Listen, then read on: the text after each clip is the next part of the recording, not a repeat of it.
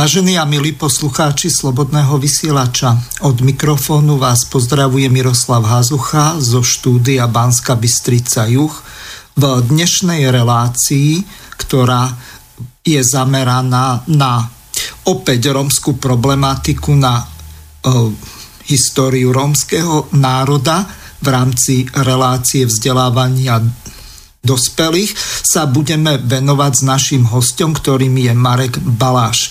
Ahoj Marek, počujeme sa? Áno, počujeme sa. Pekný deň želám všetkým poslucháčom.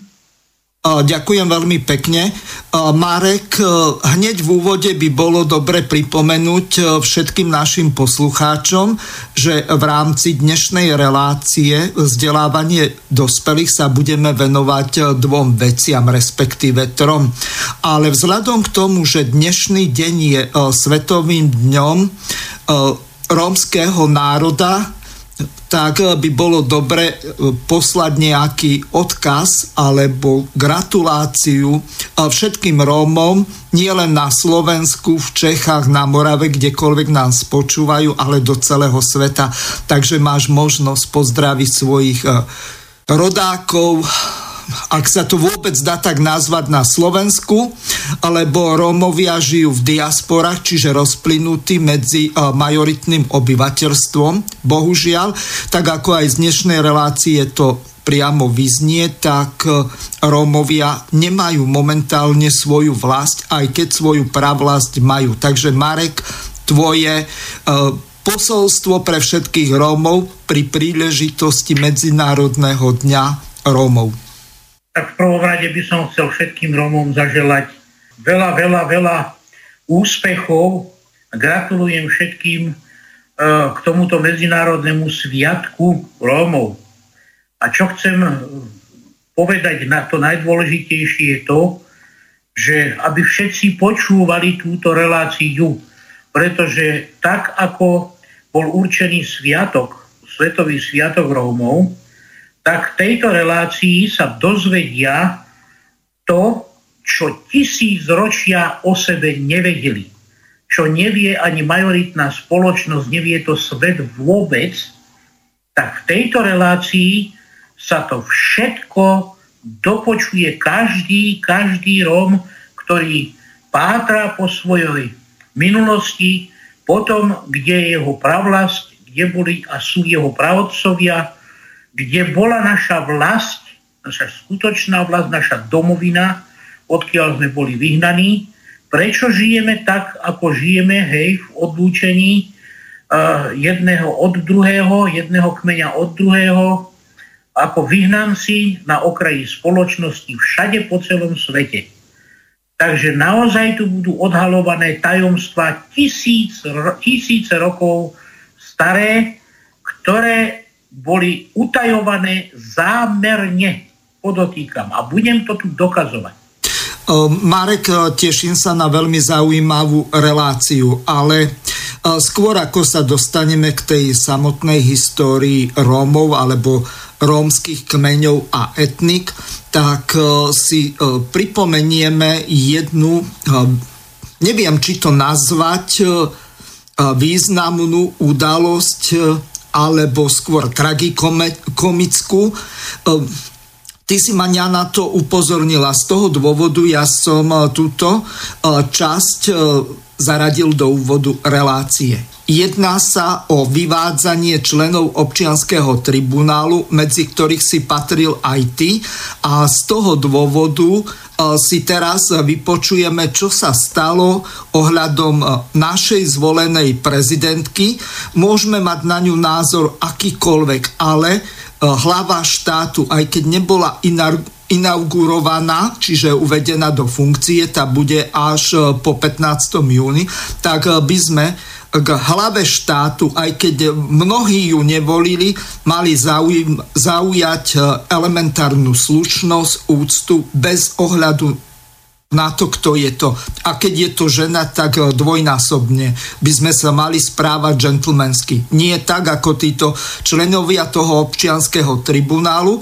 Môžeš ich pozdraviť, ale e, idem prehrať tú časť, aby naši poslucháči, ktorí o tom neboli informovaní, vedeli si urobiť na to svoj vlastný názor. Veľmi to rozčulilo Martina Daňa, ktorý v úvode tejto ukážky, tak povie k tomu pár slov a potom z toho incidentu v Pezinku pred domom e, pani Čaputovej si vypočujeme, čo sa vlastne dialo a následne e, z Pinelovej nemocnice, e, kde boli títo členovia občianského tribunálu, neviem či vyslobodzovať tých, ktorí e, tam majú patriť, alebo e, čo sa tam dialo. Marek, ja nechcem byť voči nikomu zaujatý.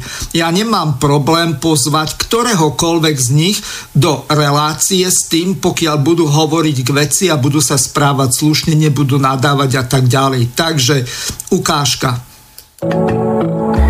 No a zase je tu občianský tribunál, tak iba v krátkosti.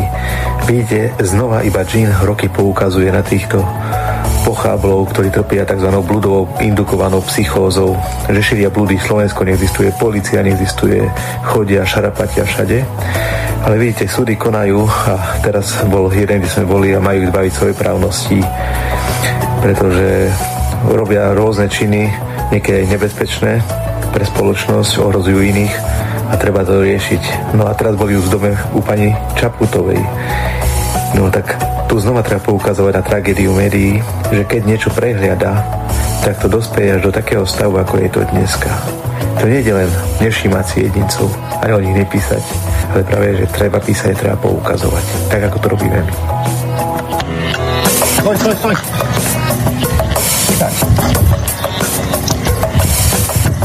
Pani Čaputová, Poďte. Máme na vás tri otázky. Je suverenita deliteľná? Akým právom sa cítite za prezidentku? Vy Čaputová, ste ochotná diskutovať? Predstupte pred svojich spoluobčanov. Nelegálny módy. Predstupte pred národný občianský tribunál.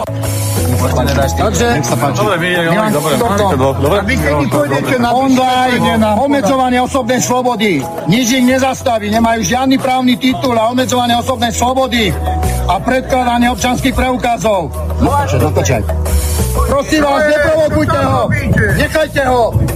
Áno, provokuje tvoje obranné reflexy. Boris, čo je? Neprovokujte ho. Nesprávajte sa ako bestívci.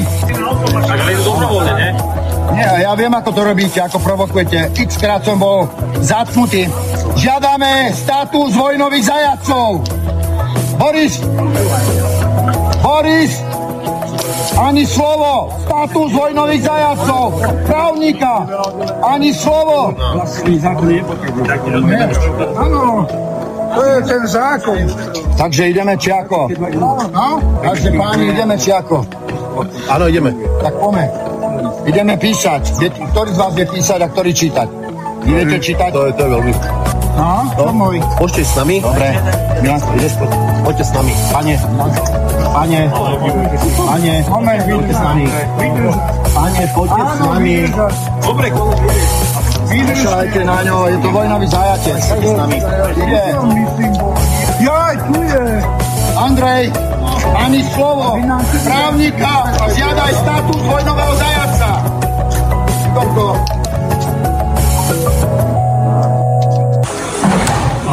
som generálny riaditeľ. Ste štátny zástupca nemocnice, to znamená ste oprávnení konať zaprávnym spôsobom. Pointa je v tom, že... budem vedieť. No však... O čo ide? Ide o to, že sme adresovali v zmysle politického práva na slobodný prístup k informáciám žiadosť, aby sprístupnila informácie o svojej právnej subjektivite. A podložili sme nesporné skutočnosti, to znamená, že 1.5.2004 bola Slovenská republika zrušená Európskou úniou, padol právny poriadok, ako vieme, táto nemocná o nesporných skutočnostiach. Neznalo správa, neospravedlňuje nikoho, ma necháte dohovoriť, tak krátkosti... Nehnevate sa, ja mám za to stále, že Slovensko existuje. No, ale to sú nesporné skutočnosti a neznalo správa, neospravedlňuje.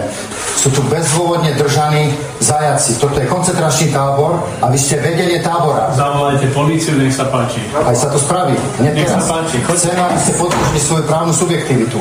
Na základe akého práva tu držíte ľudí? Ja No? nie som povinný nič ukazovať. Čiže Slovenskú republiku vy beriete, že on na základe Samozrejme, že existuje. psychologických posudkov A vy ste existuje. naši pacienti bývali, alebo čo ste? No asi sa stane, lebo každý normálny, každý normálny skončí tuším tu.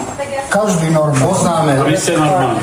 Umelo vyfabrikované psychiatrické Takíto znalci vytvárajú posudky na našich obrancov vlasti.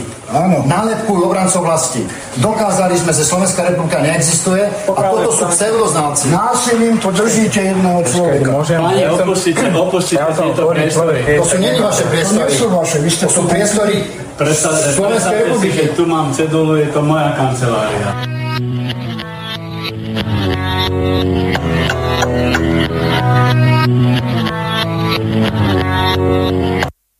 Marek, e, tak teším sa na tvoj komentár tvojich e, bývalých spolubojovníkov z občianského tribunálu. E, Prvá otázka na teba.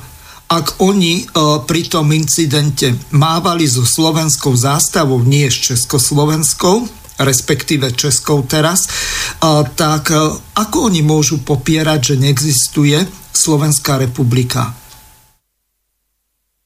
V prvom rade by som chcel aj touto cestou pozdraviť stále mojich priateľov. Ja som sa s občianským tribunálom nikdy nerozlúčil. A sa pokladám stále za člena tohoto občianského tribunálu. To, že sa zúžil na eh, množstvo asi 8 až 10 členov tohoto tribunálu, eh, je dôsledok určitého správania sa, konania a, tých ľudí, ktorí ešte stále v tom tribunále sú a ktorí vykonávajú e, svojským spôsobom, ako sme mali možnosť aj počuť, hej, teda aj vidieť, e, výkon e, svojej právnej moci, takto to e, právne, právne nazýva Joško Klány. Veľmi dobre tomu rozumiem, aj keď viem, že mnohí e, aj poslucháči, e, aj tí, ktorí teda sledovali činnosť a sledujú činnosť občianského tribunálu, tomu nerozumejú a nestotožňujú sa s tým. Takže ich pozdravujem všetkých touto cestou. No čo chcem povedať? E, Veľmi dobre tiež rozumiem tomu, čo hovorí Joško Klány ako právnik. Že Slovenská republika neexistuje. E, Marek, e, tu ťa zastavím, ale skúsme sa baviť úplne otvorene. Slovenská republika vznikla druhýkrát. E, Prvýkrát za Tisovho štátu, e, druhýkrát e, od e, 1. januára 1993. Čiže e, toto je právny lapsus. Slovenská republika má svoje štátne symboly, má prezidenta, má parlament, má všetky náležitosti štátu, vrátane svojho územia, má svoju vlastnú ústavu, má svoju štátny znak, políciu, všetky orgány. Ako môže niekto tvrdiť to, že to, o čom e, je každý skalopevne presvedčený v- vrátane toho riaditeľa tej e, psychiatrickej Pinelovej nemocnice neexistuje. Skús to nám vysvetliť, aby si e, zás Áno. sa nezaradil medzi tých, ktorí patria do tej Pinelovej nemocnice. Áno, áno.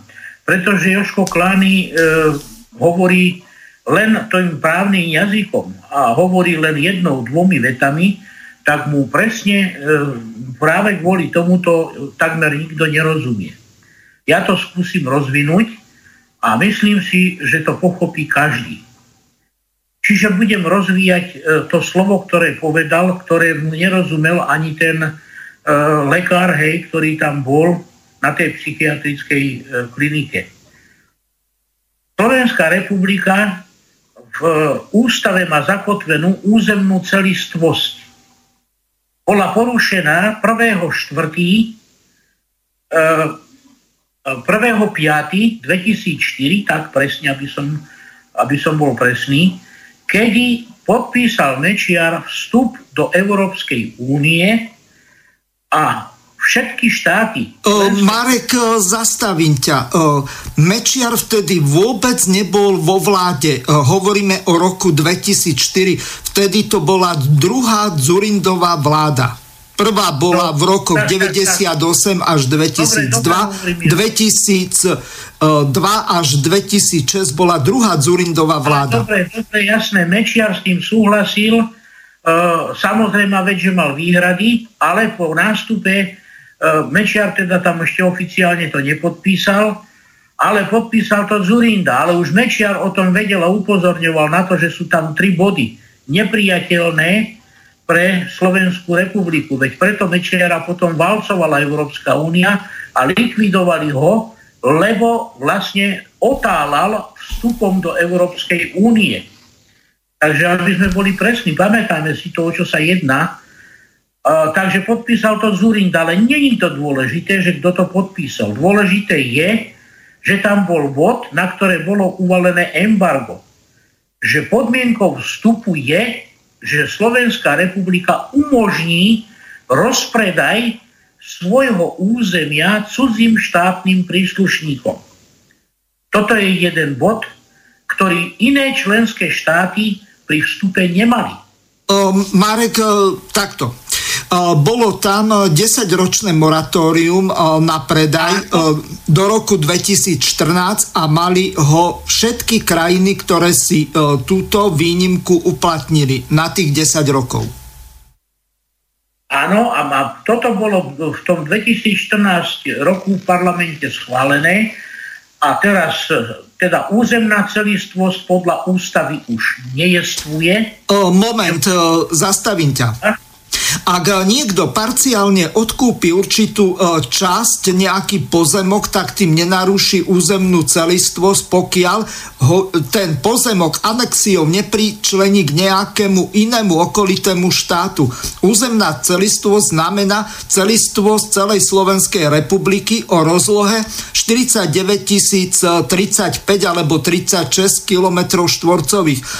Tam to nie je na celé kilometre, tak z toho dôvodu hovorím v, tom, v tej tolerancii toho jedného kilometra o tých 49 035 do 49 36 km štvorcových. To je územná celistvo Slovenskej republiky. Ak táto klesne nižšie, tak tým pádom je narušená územná celistvo Slovenskej republiky, ale to by musela byť pričlenená k nejakému inému štátu. Takže ako to myslíš?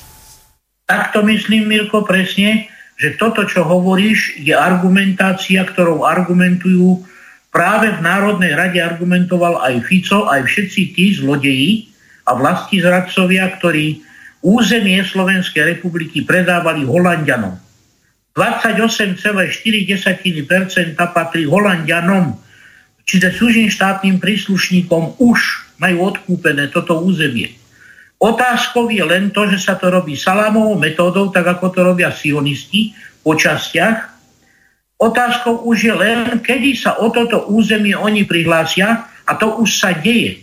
Záhradkári tu v Handlovej a kdekoľvek po Slovensku, kde už majú Rakúšania alebo kdokoľvek iný odkúpené územie, sa nemôžu dostať na svoje majetky, lebo okolo to územie patrí e, buď Holandianovi alebo Rakúšanovi a musia mu platiť prenájom za chodník alebo cestu, ktorá vedie na ich pozemok, na ich parcelu. Uh, Marek, Takže- lenže uh, takto. Ak budeme, Mirko, ak budeme hovoriť o tom, že stále je to na Slovensku, tak je len otázka času, kedy sem príde Holandian, hej, on to územie nezoberie. Ono zostane celistve, ale je vo vlastníctve cudzinca. Nie vo vlastníctve slovenského národa. A tom Marek, hovorí, ešte sú dve dôležité veci. Jednou je e, napríklad to, že e, v rámci dvoch e, reštitúcií v rokoch e, 95 a 96 a v rokoch e, 2005 a 2006, tak bolo najmä katolickej cirkvi e, pričlenené e, zhruba 13 tisíc km štvorcových e, z tých Áno, 49 tisíc. Čiže, ale ani toto nemôžeš povedať, že by to bolo územie štátu Vatikán.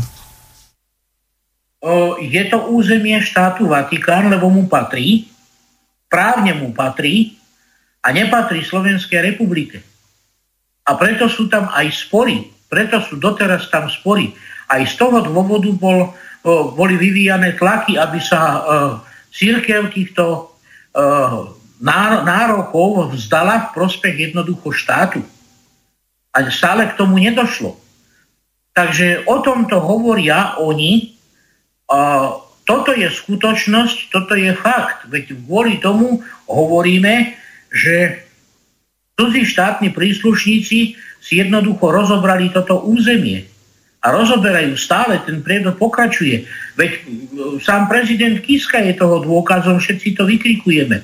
Obchodovanie s pozemkami. Proste toto stále pokračuje. A je to rozpredávanie e, územia.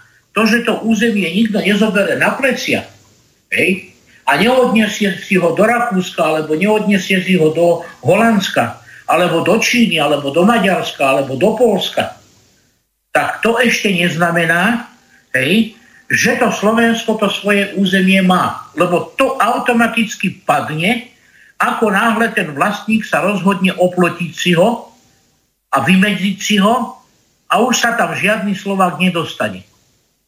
No Marek, lenže takto. Ak ja mám napríklad svoju záhradu a tu si oplotím, tak to nie je, je to územie Slovenskej republiky, ale nie je to skrátka pozemok okolitých susedov ani obce nikoho. Skrátka, je to takto. Jasné, Mirko, ale ty si občan Slovenskej republiky, si Slovák, ty si ho kľudne môžeš oplotiť, ale opačne si to zober. Niekto si oplotí okolo tvojho pozemku, kto bude Holandian, príklad, a ty ako budeš chodiť na svoj pozemok? Um, takto. Uh, v tom prípade uh, požiadam súd, aby vydal buď predbežné opatrenie, alebo súdnym rozhodnutím rozhodol o práve prechodu.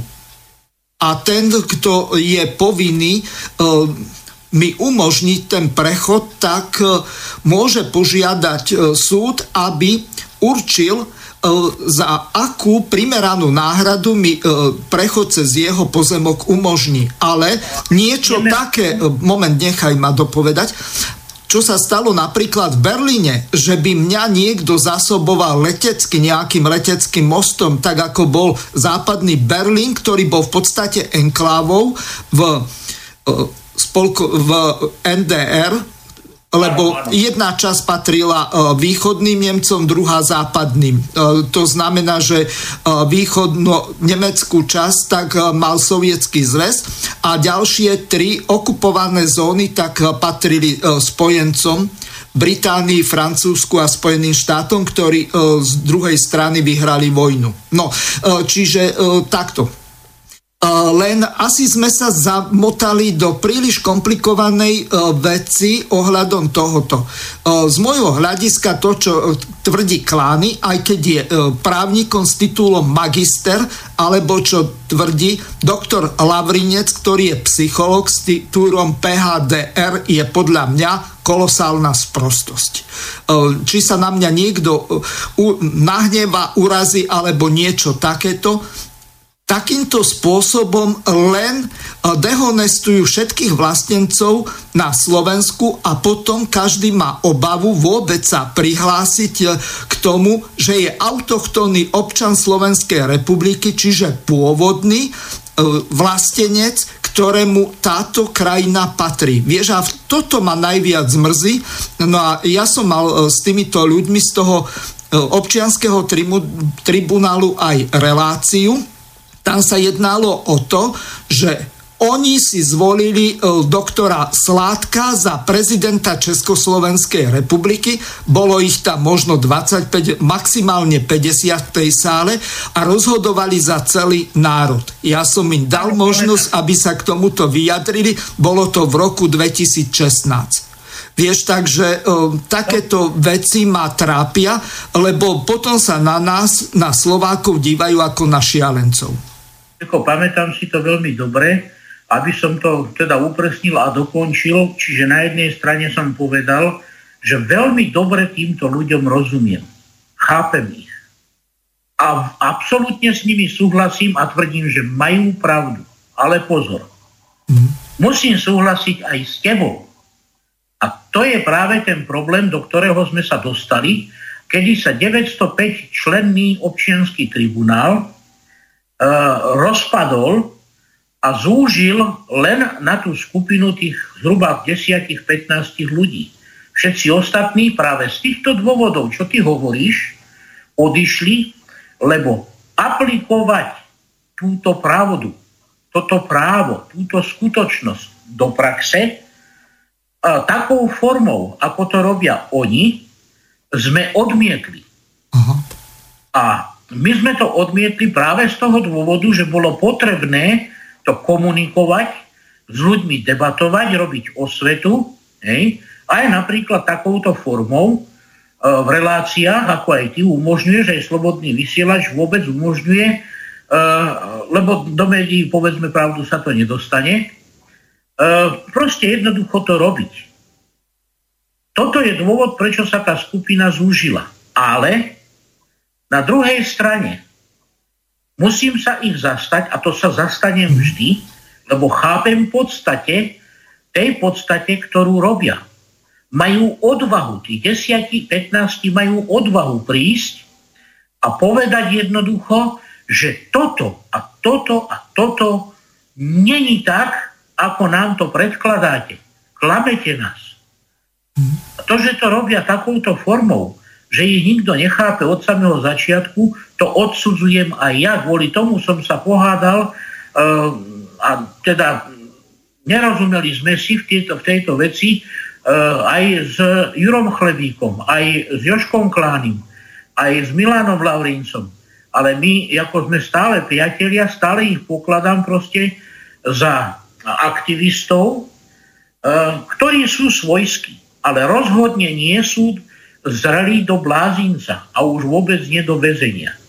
Lebo to sú zase praktiky, a povedzme si to, ktoré sa tu praktizovali už za socializmu, kde oponenti sa strkali do blázincov.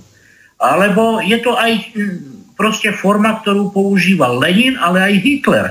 Lenin v gulagoch a Hitler v koncentrákoch. Takže e, toto fuj, toto nie. E, toto odmietam, takéto proste riešenia. E, mali, by tých ľudí proste vypočuť, pretože čo z toho vzniká? Vážení posluchači, tým, že nepočúvali Kotlebovcov, tým, že ich nepočúvali, že vykrikovali na vládu, že máme tu problémy, či už s Maďarmi, alebo s Romami, alebo proste sa nám toto nepáči, ako vláda nekoná v prospech občanov a ne, neboli vypočutí, tak si vytetovali hákové kríže na základe jedného nejakého e, ich vodcu, hej, ktorý naozaj inklinuje k tomu fašizmu a používa aj symboly. Ako leitmotív si to jednoducho zobrali, preto dostali aj pečiatku fašistov. Ale oni nechceli byť fašisti. Oni chceli len upozorniť na seba. A v koniec koncom aj ja, a musím to povedať, pretože ma vláda nepočúvala a napádali títo skinheady, ktorí sa hlásili k fašistom Rómov, tak som sa bránil cigánskymi domobranami, lebo ma vláda nepočúvala. A hrozilo tu, a nie že hrozilo, aj, aj dokonca boli ľudia pozabíjani. Aj na jednej, aj na druhej strane tu to nebola hra o fazulky, proste tu boli mŕtvi, desiatky mŕtvych. Doteraz sú není povyšetrované veci.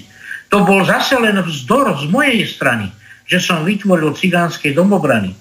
Akurát, že som si nedal hákový kríž. Ale to bola odpoveď na nečinnosť a neschopnosť vlády riešiť problémov, problémy občanov. To isté je občianský tribunál.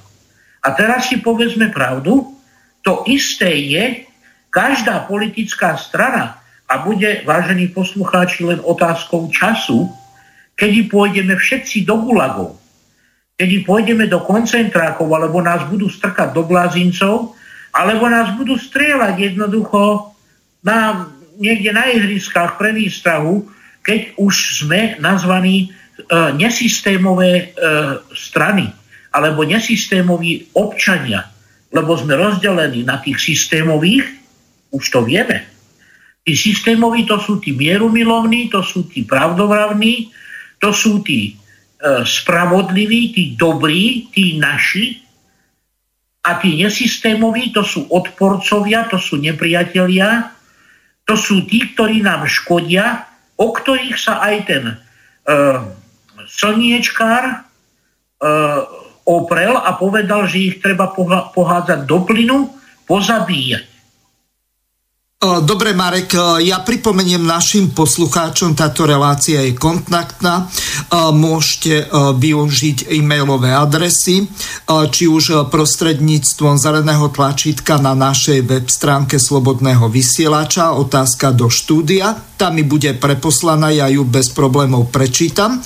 Pokiaľ nebude vulgárna, napísaná jednou vetou na neviem koľko riadkov, lebo už aj tak píšu a ešte bez bez diakritiky a potom vyzerám ako dement, ktorý to nedokáže prečítať.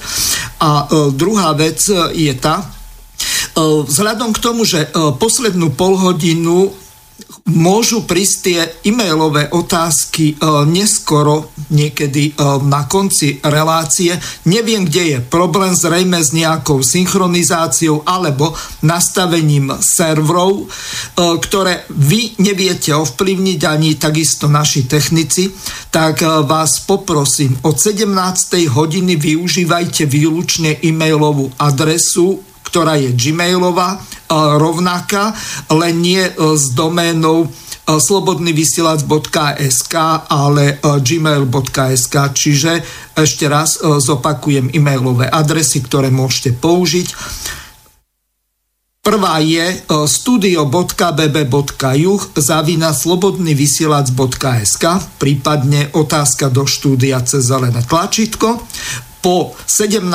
hodine studio.bb.juh zavináč gmail.com Marek, e, teraz e, by bolo dobre okomentovať pri tej príležitosti toho Medzinárodného dňa Rómov tú rómsku hymnu Gelem Gelem a potom čas nej prehrám, lebo je dlhá zhruba 7,5 minúty, tak po častiach ju budem prehrávať. Takže Marek, o čo sa vlastne v tej rómskej hymne Gelem Gelem alebo Gelem Gelem jedná? No, v prvom rade je treba všetkým poslucháčom vysvetliť, že e, samotní Rómovia, ktorí schvalovali aj v rámci toho sviatku e, Rómov, Svetového sviatku Rómov, určili túto, e, tento žalospev, to je žalospev, hej, za hymnu e, pre Rómov. Samotní ale Rómovia a aktéri, ktorí schvalovali túto, tento žalospev za hymnu, nevedeli jej pôvod. Takže ja teraz len poviem, že jej pôvod je tisícročia starý, pochádza z Biblie, je to jeden z prvých najväčších exodov uh, z radov Rómov, ktorí proste uh, odišli uh, z oblasti, kde poprvýkrát ľudstvo vôbec začalo nejakú tú uh, svoju činnosť, nejaké tie spoločenstvá hej, a začali sa tvoriť nejaké národy. Takže boli vyhnaní, jednalo sa o kliatbu, ktorá bola uvalená na Rómov, uh, čo si teda aj zhrníme potom po pesničke, kde v pesničke sa spieva, že boli sme vyhnaní a cestou, veľmi dlhou cestou, ako bludári a pútnici po celej tvári zeme, boli vyhnaní starci, ženy, deti, najväčší chudáci a jeden druhého stretávali, keď putovali po celej zemi, plakali, spievali a ďakovali Bohu a toto je obsah tej prvej časti vlastne toho zápisu, toho žalospevu, tí Rómovia sa na jednej strane žalujú, že teda hm, čo, o, ako dopadli, hej, a, a ako teda boli prekliatí. A na druhej strane ďakujú Bohu a, a chvália ho. A tento žalm vlastne má svoj pôvod v Biblii, čo doteraz nikto vôbec nevedel a hovorili sa o tom iba legendy, ktoré sú ale tak pravdivé aj tie slova tej hymny, že si ich budeme čítať, čítať, pripomenieme e, z Biblie priamo z Genesis do 4. kapitoly. Prosím tých, ktorí to počúvajú, aby si to zapísali, aby si to mohli overiť, že je to z knihy Genesis zo 4. kapitoly a tam sa o tejto piesni celé slova dopočujú. Takže Mirko by som poprosil, časť proste takú primeranú, možno dvojminútovú, pustiť z tej hymny ako e, pripomienku nášho celosvetového sviatku Rómov. E, ďakujem Marek za uvedenie do problematiky a hlavne pripomenutie si zmyslu tejto piesne. Gelem, gelem, tak ako si povedal, na nejakých trikrát ju prehrám. Začínajú nám aj chodiť e-maily, tak sa budeme snažiť aj odpovedať na ne. Písala nám poslucháčka Zuzana, ktorú zaujíma okrem iného aj zajtrajšia relácia, ale po tejto pesničke, tak e-mail prečítam a hneď na neho odpovieme.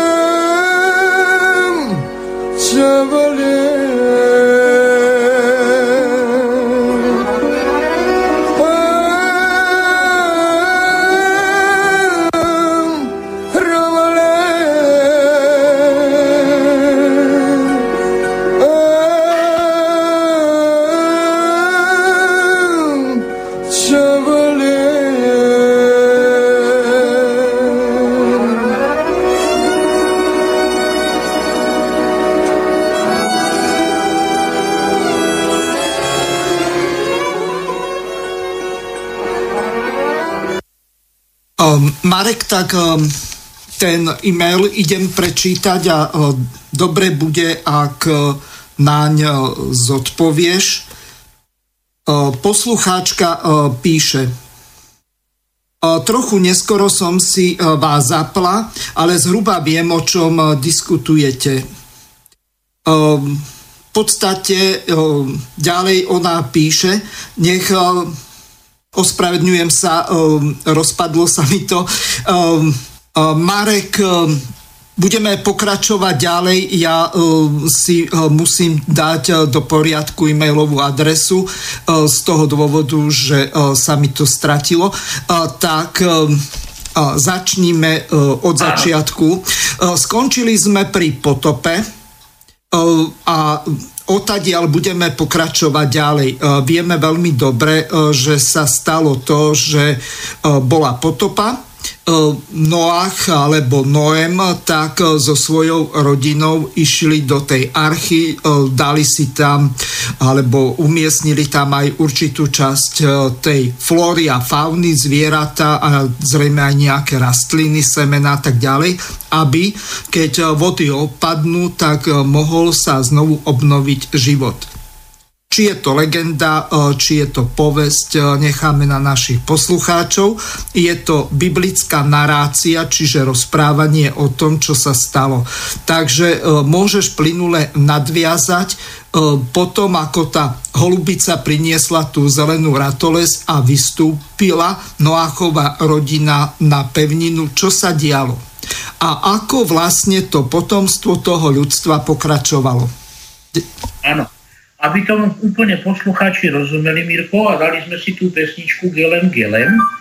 Uh, ja len v krátkosti, úplne v krátkosti, uh, ty si zatedy daj do poriadku aj ten mail. Uh, už sa mi to vrátilo, takže prečítam celý ten e-mail. Neskoro som si vás zapla, ale zhruba viem, o čom diskutujete. Nech sa na mňa nikto nehneva, ale počúvať toto je nad moje sily. Na jednej strane budú tvrdiť, že nie sme Slovenská republika, na druhej strane si zvolia bláznivého sládka za prezidenta ČSSR. Kto tu chce Československú republiku? Neviete o niečom normálnom rozprávať, treba o analýze Romana Michelka k videu Chystá sa Gorila 2 s pozdravom Zuzana. Takže e, ja poviem k tej e, druhej, prvej bude odpovedať Marek. Áno, zajtra sa budeme od 18. hodiny do, 8, do 19 hodín 30 minút v rámci relácie politické rozhovory s Romanom Michelkom rozprávať práve o tej kvázi Gorile 2, čiže o relácii, ktorá e, bola e, zverejnená na Infovojne, kde hostiami e, boli pán Floriš a pán Žiaran, ktorí prišli so zdrcujúcimi informáciami o tom, ako sa rozkráda národné hospodárstvo Slovenskej republiky, ako sa okrádajú daňoví poplatníci, ako sa rozkráda DPH, Čiže každého, kto e, zaplatí DPH ako koncový spotrebiteľ, tak tieto dane sa rozkrádajú. Čiže budeme o tomto hovoriť e, úplne pohode, e, venujeme tomu minimálne jednu hodinu času. Roman mi už poslal, že ktoré ukážky si mám pripraviť, takže pani Zuzana môžete byť spokojná. Marek, tvoja odpoveď o čom to vlastne diskutujeme a prečo sme zaradili ten občianský tribunál a tie excesy, ktoré sa diali v Pezinku pred domom e, pani budúcej prezidentky Zuzany Čaputovej. No, aby som pravdu povedal, tak e, nestačila by jedna relácia na to, aby pani Zuzanka mala nejakým spôsobom možnosť urobiť ucelený, ucelený obraz a názor No, takže v krátkosti len poviem toľko. Československá republika bola e, rozpustená e, práve činnosťou sionistického hnutia a západu svetovej vlády nezákonným spôsobom bez referenda. O tomto proste tá diskusia... Marek, e, referendum o vstupe do Európskej únie bolo v máji e, 2004, čiže toto bolo na základe referenda, kde prišlo 52% ľudí, čiže to referendum bolo jediné platné. Môžeme špiritizovať, špekulovať, konšpirovať čokoľvek ohľadom toho, že ako záhadne ten stav sa zvýšil toho počtu tých hlasujúcich. E, toto je veľká záhada. Pán Behil hovoril o tom, že e, bolo zmanipulované, ale vieme, každé voľby sa manipulujú a nikto s tým nič nerobí. Teraz bolo 10 tisíc e, natlačených či vytlačených e, v podstate prenosných hlasovacích e, volebných preukazov a nikto s tým nič nerobí. Tieto podvody sa robia už viac ako 20 rokov. Prvýkrát to bolo zistené, že boli takéto preukazy použité v roku 1998 v septembri. V roku 2002 oklamali Fica, od roku 2006 Smer robí paralelné ščítavanie hlasov. V roku 2006 boli oklamaní um, alebo volebne podvedení komunisti a takisto Zuzana Martinákova s jej občianským fórom. Vie sa o tom.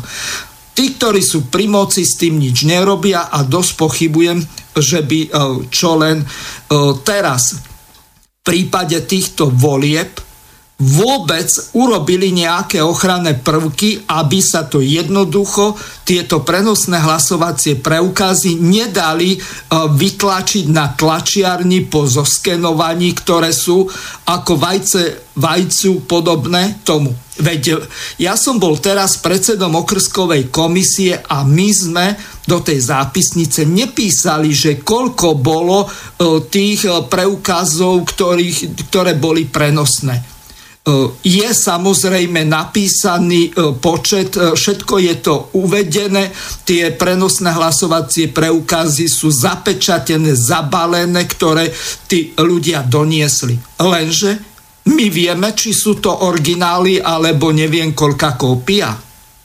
Mirko, a prečo to nevieme? Ľahká otázka podľa môjho sprostého názoru poviem len toľko. Štátna volebná komisia by mala mať presnú informáciu zo všetkých obcí, koľko bolo vydaných prenosných hlasovacích preukazov. To by malo byť nahlásené. A takisto malo by sa kontrolovať v každej okrskovej komisii, že či ten preukaz bol použitý len raz Zatiaľ sa riešili len podvody ohľadom pasov, že e, niekto chodil s pasom a e, skrátka volil. V tom prípade to bolo potrebné riešiť takým spôsobom, že jednoducho e, bolo treba nahlásiť to do Bystrice na telefónne číslo, stadiaľ z evidencie obyvateľov dali informáciu o tom, či naozaj taký volič je tam a ak bol problém taký, že ten už niekde sa snažil voliť, tak sa to nahlásilo, ak prišiel do toho istého obvodu, tak sa to nahlásilo štátnej volebnej komisii na bratislavské číslo. Čiže táto jedna vec sa nejako odfiltrovala, ale ohľadom falzifikátov týchto prednostných preukazov zatiaľ nie. E, preto som tú otázku položil, aby poslucháčke bolo úplne jasné a všetkým poslucháčom, ktorí to počúvajú, že občania pokladajú za nezmyselné a za blbosť zaujímať sa o také dôležité veci, ako bolo rozdelenie Československa. A pretože občania sa nezaujímajú a pokladajú za blbosť, aby sa zaujímali o to, či sa falšujú alebo nefalšujú voľby alebo referenda, či sú alebo nie sú a prečo boli platné, alebo teda respektíve neplatné a pokladajú to za blbosť, ktorú nechcú ani počúvať, tak preto sa to všetko odohráva. Toto som mal na mysli a e, dokedy to budú občania pokladať za blbosť a nezmysel, aj napríklad to, že strácame územie Slovenskej republiky, tak sa potom nech nečudujú, že sem príde Holandian, Číňan alebo Maďar alebo kdokoľvek, kto si to odkúpi a vyženie ich z vlastného územia, na ktoré budú potom lietať ako vtáci. Takže to je odpoveď pre pani poslucháčku. Pretože to pokladáte za nezmysel a za blbosť, sa tu falšujú voľby, preto je tu prezidentka, ktorá je nelegitímne nelegitímne zvolená. O, Marek bola... O, o, takto ešte tu ťa zastavím. Pokiaľ ústavný súd nerozhodne, že tie voľby sú neplatné, tak e, sú platné a je legitimne zvolená. Pán doktor Harabín ako o, neúspešný kandidát sa obrátil na ústavný súd a je otázne, či úspeje. A e, ešte poviem jednu vec ak by medzi ním a druhým kandidátom e, bol taký rozdiel zanedbateľný, že by tie sfalšované prenosné hlasovacie lístky dokázali zmeniť rozdiel, lenže zkrátka e, to poradie tak e, Najvyšší súd, e, pardon, ústavný súd tie voľby zruší, lenže tam boli obrovské rozdiely medzi e, pánom Harabinom a pánom Šemčovičom, aby on postúpil do druhého kola. Ale nie som ústavný súdca, ústavný súd rozhoduje všelijako, niekedy veľmi zaujímavo a niekedy veľmi pochybne. Tým nemusím riešiť otázku napríklad nutených prác alebo zisku zdravotných poisťovní a ďalších vecí. Čiže vieme o veľmi kontroverzných rozhodnutiach, ale ja dôverujem tomu, že ten najvyšší súd potom ako pardon, ústavný súd, ako boli zvolení tí ďalší sudcovia, že ich prezident vymenuje a že urobia v tejto veci konečné rozhodnutie. Aké bude, takému sa musíme podriadiť. A kto nebude spokojný, môže sa obrátiť na Európsky súd pre ľudské práva a e, požadovať tam nápravu. Čiže je, to, je možnosť ja, ešte opravného prostriedku. Mirko a vážení poslucháči, ja určite budem nespokojný. A ja už teraz absolútne ani nesúhlasím s tým, čo Mirko hovoril, aj keď teda si veľmi dobre rozumieme, pretože toto je práve gro celého problému, že sa odvolávame na zákony a e, tých e, vlastne e, sudcov, ktorí tie zákony vynášajú, teda rozhodnutia vynášajú, e, ktorí sú riadení absolútne zo západu a nikdy nebudú rozhodovať v prospech občanov. A aj prezidentka bola nasadená zo západu, všetko bolo zmanipulované, aj to vieme, a nebudem sa držať nejakého zákona, ktorý si tu vytvorili sami, aby mohli rozhodovať proti nám. Takže mňa nezaujíma, či tam bude sudca taký alebo hen taký, lebo ten sudca tam bude presne len kvôli tomu, aby slúžil tej svetovláde, aby slúžil tomu západu a nie občanom. A že je tu dve tretiny občanov oblbnutých a chcú, aby sme tomu západu podliehali, aby sme boli otrokmi, tak toto je už iná, iné kafíčko a tu sa budem musieť ja sám vysporiadať s tým, a to aj robím, že do akej miery, do akej miery je ešte vôbec nutné alebo potrebné bojovať za záchranu Slovenska a Slovákov, keď dve tretiny je tu s prepáčením oviec a hlupákov, ktorí sa nechávajú manipulovať, lebo majú strechu nad hlavou, lebo ešte majú čo jesť, lebo ich sa to ešte netýka, lebo chcú mať za rodinu e, ženu ženu, muža muža, hej, že chcú proste obcovať so zvieratami, nechcú kresťanstvo a chcú tu islám a nechcú byť bieli a chcú byť čierni. No ja im za to nemôžem. Ja ako, ako človek, ako občan, ako vlastenec som zásadne proti takémuto konaniu a pokladám za nezákonné už to, že vôbec došlo k sfalšovaniu čo len jedného preúkazu. Ak by ja som bol sudca, tak ja by som okamžite tieto, tieto voľby zrušil, vyhlásil za neplatné, lebo to je spravodlivé. A vôbec by som nepolemizoval o tom, že či tam bude taký sudca, alebo hen taký, e, či mám právo odvolať sa na nejaký Brusel, alebo kde.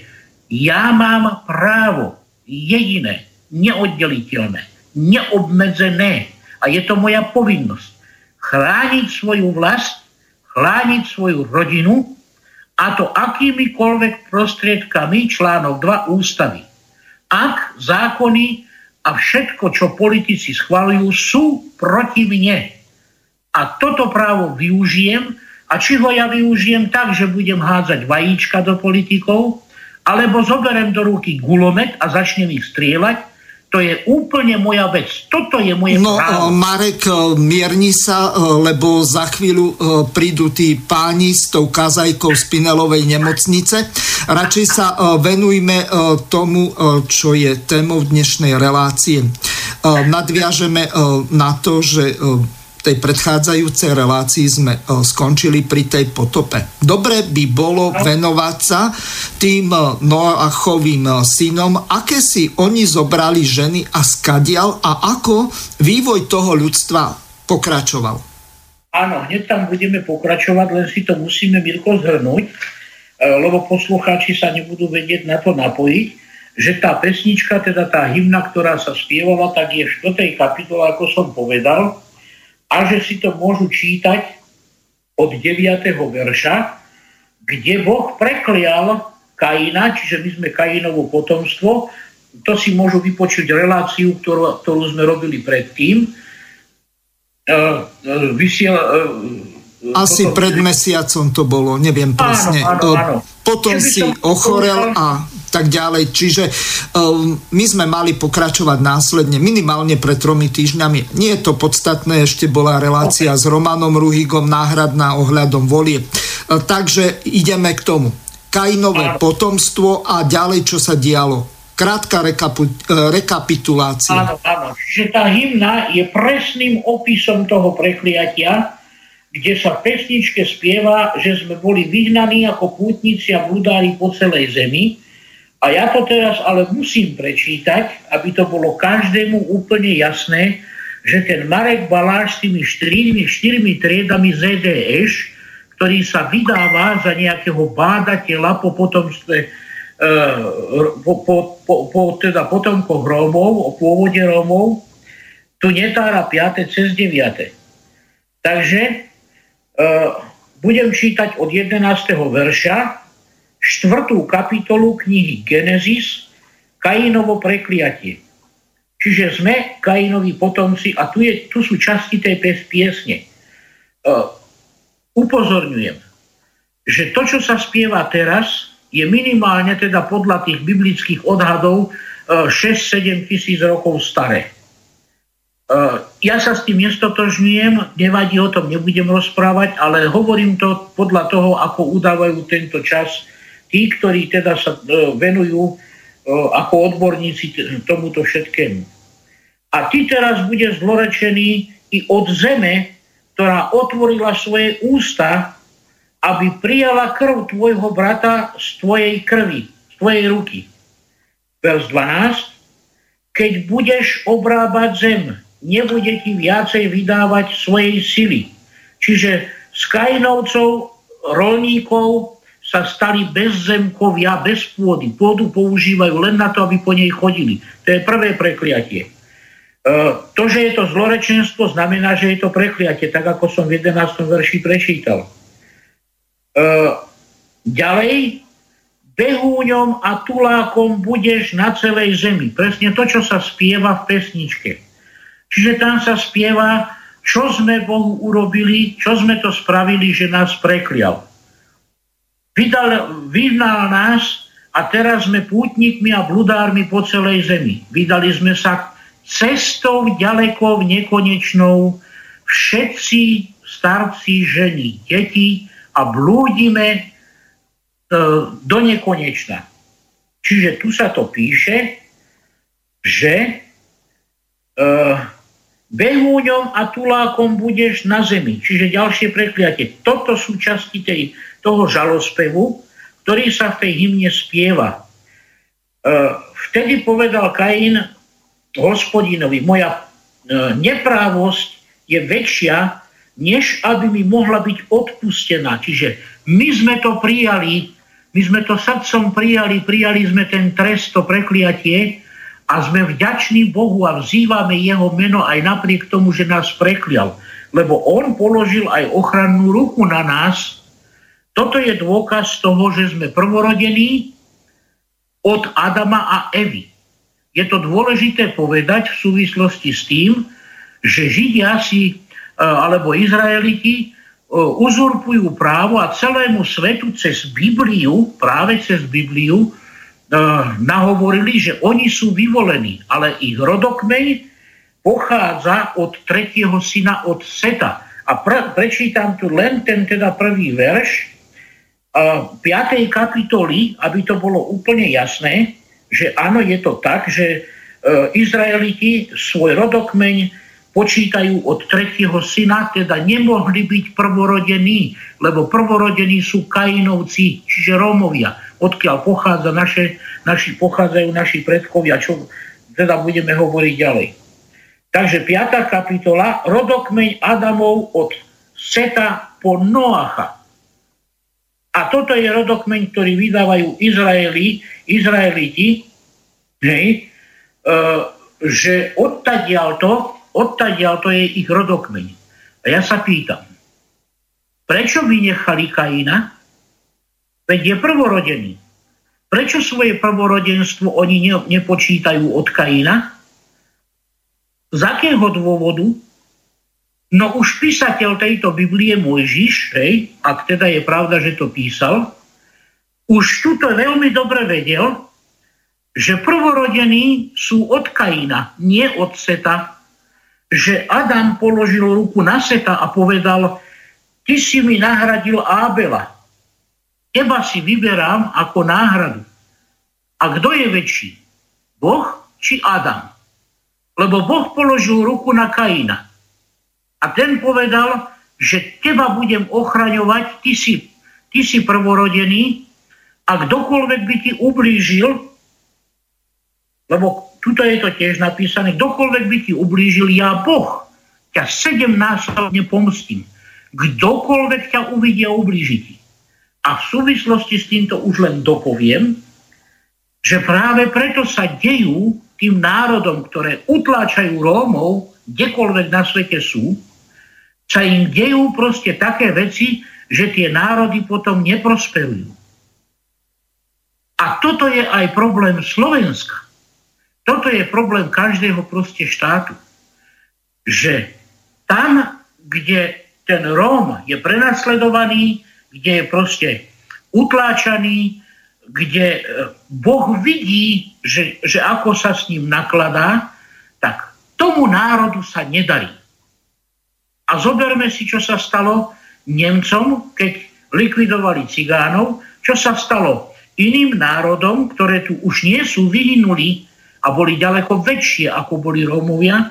A Rómovia sú tu stále napriek tomu, že nemajú armádu, nemajú územie, nemajú políciu, žijú v tých najhorších podmienkach spoločnosti ľudí a napriek tomu sa im zrodia zdravé potomstvo, do čo do množstva prevyšujú iné národy a to je iba tak, ako to je normálne, keď všetci ostatní v blahobite zanikajú a, a, a vyvražďujú sa a ešte proste aj e, sa nerodia. Čiže treba sa nad tým zamyslieť, ja to dávam len čiste ako doplacu, aby sa nad tým ľudia zamysleli. A teda po toho Noého, po toho Noého, e, to potomstvo, to prvorodenstvo si teda tí Izraeliti privlastnili, vyhodili stadial Kainovcov, čiže tých, ktorí boli e, pred potopou volaní Kaini, čiže Kenánci, ktorí obývali Kanán obývali Kanán. Ten, na ktorý si robí nárok doteraz Izrael. No Marek, e, takto, tu ťa zastavím. Toto by bolo dobre vysvetliť, lebo e, poznáme veľký e, Kanán alebo Kenán a máme ešte Kanán, ktorý sa nachádzal od Mŕtvého mora severne smerom k Stredozemnému moru tam bývali tí pôvodní kanánci.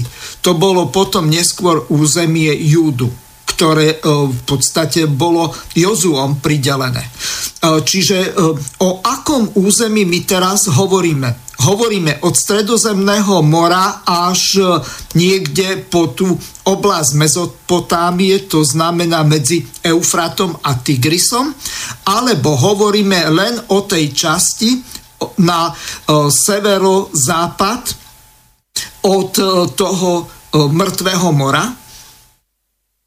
Áno, Mirko, takto. Aby sme boli úplne presne aj zemepisne. Zemepisne jasne je vyhradené, vyarendované, že čo to je raj, čo je to, čo je to Kanán vlastne. Lebo Kanán a raj je jedno a to isté a ohraničuje to rieka Gíchon, Pícho, Píšon, Tigris a Eufrat. Presne ako si to povedal. Čiže až po, te, e, po tú Mezopotámiu. Je to teda nielen Izrael, ako ho poznáme, ale je to proste Sýria, je to Irak, je to Irán, proste e, je to Kuwait, celá tá časť v súčasnosti, to je všetko, všetko Kanán, to je všetko oblasť raja. A tá druhá časť, ktorá sa hovorí, že severo, severo vlastne, e, severná časť tej Sýrie kde, kde neskôr teda akože sa premiestnili, e, tam sa už hovorí, a to si budeme hovoriť o tom, tiež je to v knihe Genesis a je to v, e, v Deuteronomiu, ja tu mám katolícky preklad, 36. kapitola od 1. po 43. verš. To sú Edomci. A tomu sa budeme ale venovať za chvíľočku, dojdeme tam, ale musíme sa teda vrátiť k tomu Noému, čiže e, do časť potopy sveta, hej, e, to boli Kanánci a boli to Rómovia od Kaina. A od Seta, od Seta tie rody e, boli potom tie, ktoré sa priznali k samotnému teda tomu židovskému národu, čiže Izraelitom, až od Abraháma. Čiže do potopy sveta Izraeliti neexistovali. To musíme povedať. Hoci dávajú svoj rodokmeň od Seta, čiže od potopy sveta. Marek, takto. Urobme si poriadok. V podstate Izraeliti sú potomkovia Jakoba, a on e, pri tom e, zjavení, e, keď sa mu zjavil ten rebrík do neba, pri, keď spal alebo bdel pri tom potoku Jaboka, tak tam sa to udialo. A vtedy došlo k tej zmene z Jakoba na Izraela. Čiže odtiaľ to my môžeme hovoriť o Izraelitoch ako o potomkoch Jakoba, respektíve neskôr Izraela. Áno, správne, ale toto už je od potopy sveta smerom do tohto času. To není pred potopou sveta. Toto málo kto berie do úvahy a nezaoberá sa tým. Čiže dovtedy to boli všetko kanánci, tam sa to miešalo, proste hej, Kainovci, Setovci, lebo je písané, že a Adam mal 930 rokov, keď zomrel a mal synov a céry. To znamená, že to sa všetko miešalo, hej, ale oni svoje potomstvo odvodzujú od seta, čiže pred potopou. Musí sa ale vedieť, a o tom sa vôbec nerozpráva, a nikto o tom nerozpráva, že oni oficiálne e, svoj národ ustanovili presne ako hovoríš od Jakoba, od Izraela. To je jedna a to, tá istá osoba. Kde Abraham, hej, mal teda tých dvoch synov a tam si teda povieme, lebo aj v tej Biblii, v tom Genesis 36. kapitole, kapitole Deuteronomia, e, od prvého verša sa hovorí, a toto je Ezavovo, čiže Edomovo potomstvo. Marek, stoj. Potrebujeme našim poslucháčom vysvetliť, ako toto e, slovo Edom vzniklo. Sú dve možnosti. Buď e, je to pomenovanie e, podľa tej geografickej oblasti, ktorá tam bola, alebo toto je pomenovanie v podstate toho Ezava podľa toho pokrmu, ktorým si predal ten pokrm sa volal Edom, ktorý e, si predal, ktorým si predal svoje prvorodenstvo. To bola tá tzv. Miša, e, Misa Šošovice. Áno, áno. Áno. E, áno, tam vzniklo toto pomenovanie e, aj podľa teda toho Ezava, hej, a tam, kde sa Ezav usídlil, čiže on bol vlastne oddelený od e, tých ostatných, od teda e, Jakoba. Jakob si vybral teda to miesto, ktoré si vybral, tu tie zelené pastviny a tak ďalej. A Ezau si vybral, nevybral, išiel proste do tej oblasti, ktorú potom nazývali Edom. No takto, ja tu pripomeniem, že o tom stratení toho prvorodenstva tak ehm, sa píše v Genesise od, v 25. kapitole od 30.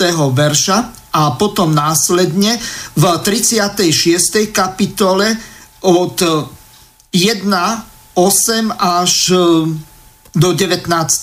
verša. Čiže od 1. 8. a 19. verši sa o tomto píše.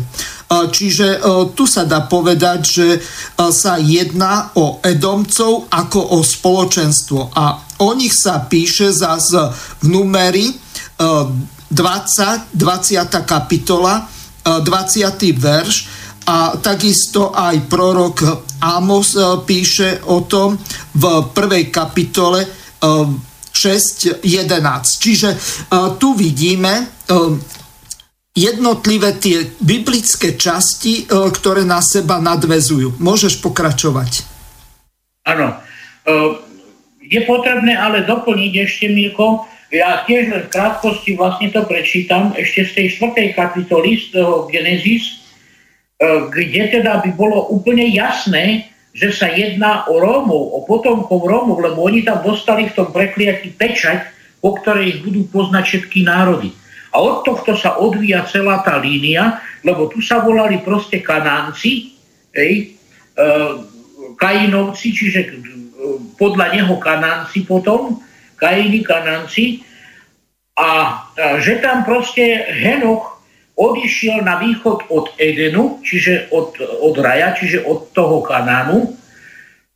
A veľká časť zostala proste na mieste, tam v tom, tej severnej časti. A to na východ od Kanánu bolo do Indie. Čiže ak tvrdia, tých, ktorí pátrali po, po pôvode Rómov, že na základe jazyka identifikovali pôvod Rómov v Indii, tak toto je polopravda. Lebo áno, v Indii je jeden z najväčších kmeňov Edomcov. 350 miliónov tých kmeňových rómskych spolkov, ktoré tam sú v Indii, ten najväčší proste Eh, je edomský, má až okolo 180 miliónov eh, obyvateľov. A eh, toto je veľmi dôležité, lebo tam sa potom hovorilo, že toto sú domy Róma, čiže akože domovia. Vôbec to nedávali do súvislosti s Ezavom a vôbec nie s oblasťou Edomsko a už vôbec nie s edomským územím a kráľmi, ktorí tam boli, ako naše, na našom území by sme mali najväčší počet kráľov, ktorých e, Dávid dobil a vyhnal nás stadiaľ. Ale to už bolo druhýkrát, kedy nás vyhnali. Čiže prvýkrát sme boli Bohom vyhnaní, e, keď sme odišli na východ od Edena, čiže do Indie. Potom sme boli vyhnaní z Kanánu, keď si Izraeliti robili nárok na Kanán, hej, a, a veľká časť prešla... Marek, a to bolo kedy? Za Jozu alebo až za Dávida? To, to, bolo, to bolo za Jozu. Jozua tým začal, ale ešte pred nami musel dobiť iné národy, tam filištíncov musel dobiť, ešte Mojžiš tam dobil Midiancov, 400 tisíc, Midiancov dobil 12 tisícom tehotným ženám, dal prepichnúť brucha aj s, tehotný, uh, aj s plodmi, a proste genocída sa tam páchala vo veľkom, preto hovorím, že tam už sa prejavoval, lebo to už bol štát, prvý štát vytvorený v púšti, keď ho Mojžiš ustanovil na e, podnie vietra práve toho midianského um, uh, Marek, toto by bolo dobre vysvetliť. Uh, Mojžiš uh, si zobral manželku, ktorá bola v podstate mal svokra tohto Jetra a to bol kňazom Midianským. Čiže tá Midianská oblasť, áno, e, tá Midianská oblasť, to územie tých Midiancov, tak e, bolo od Akapského zálivu smerom na východ. A takisto od Edomu smerom na východ. V podstate Midianskú oblasť oddelovala tzv. kráľovská cesta, ktorá išla od Akapského zálivu, od toho prístavu Elat a hore na sever do oblasti dnešnej Sýrie. Takže asi ano. toľko geograficky na vysvetlenie, že o kom a o čom hovoríme.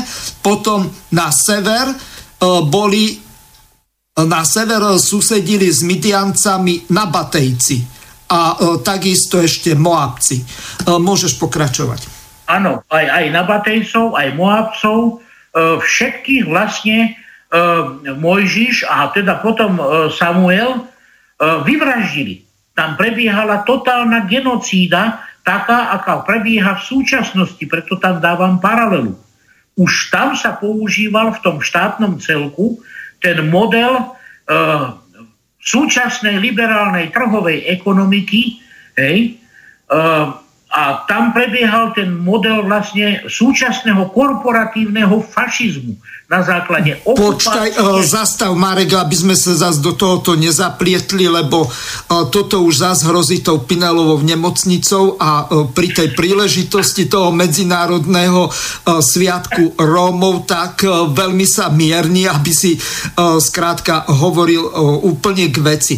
Ťažko ja to, hovoriť. Ja Vysvetlím ešte ja raz. Definícia podľa Mussoliniho fašizmu je spojenie korporácií s vládnou mocou. Houk, týmto je povedané všetko.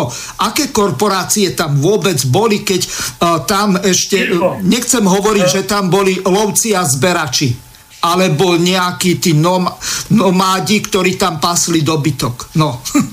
uh, uh Korporácie samozrejme vec, že tam neboli, veď to by som musel naozaj patriť do toho blázinca, ak by som to tvrdil. Ale hovorím o prvotine, ktorá, ktorá predchádzala týmto korporáciám, lebo tie sa vyvinuli a vyvíjali z niečoho. Veď aj banka sa vyvíjala, aj peniaze sa vyvíjali, ako sme povedali z egyptskej ríše od čias Jozefa. A boli to len obyčajné strieborné E, nejaké odliadky, ani to nemalo tvar nejakého kruhu. Mm. A už to, bol, už to bol ale prvotina peniazu. To bola prvotina mince. Uh, samozrejme vec. No a tam, keď hovorím, že to bola prvotina korporácie, tak tam už Mojžiš zaviedol napríklad na základe obchodovania nekalé praktiky obchodovania. Čiže tí, ktorí patrili do kmeňa, tí, sa, tí, tí mohli obchodovať a mohli maximálne dávať 10% e, zo všetkého, čo zobchodovali. Ale cudzím, cudzím brali až 30%. To je, to, je, to je ten model tých korporácií, tá prvotina. Teraz terajšie banky... Teraz... Marek, takto. Tento systém toho 30 10% pre zemepána, 10% pre kráľa a 10% pre církev, tak to bol úplne bežný v podánskom systéme vo feudalizme. Čiže nehovoríme o niečom takom, čo by tu nebolo, alebo čo by nemalo nejaké historické korene. Ešte pripomeniem, že čo si správne povedal, tak e, predtým e, neboli razené mince, tie začali byť e, v Lídii a Frídy razené niekedy v 6. storočí, možno začiatkom 7. Ale tam sa používala tzv.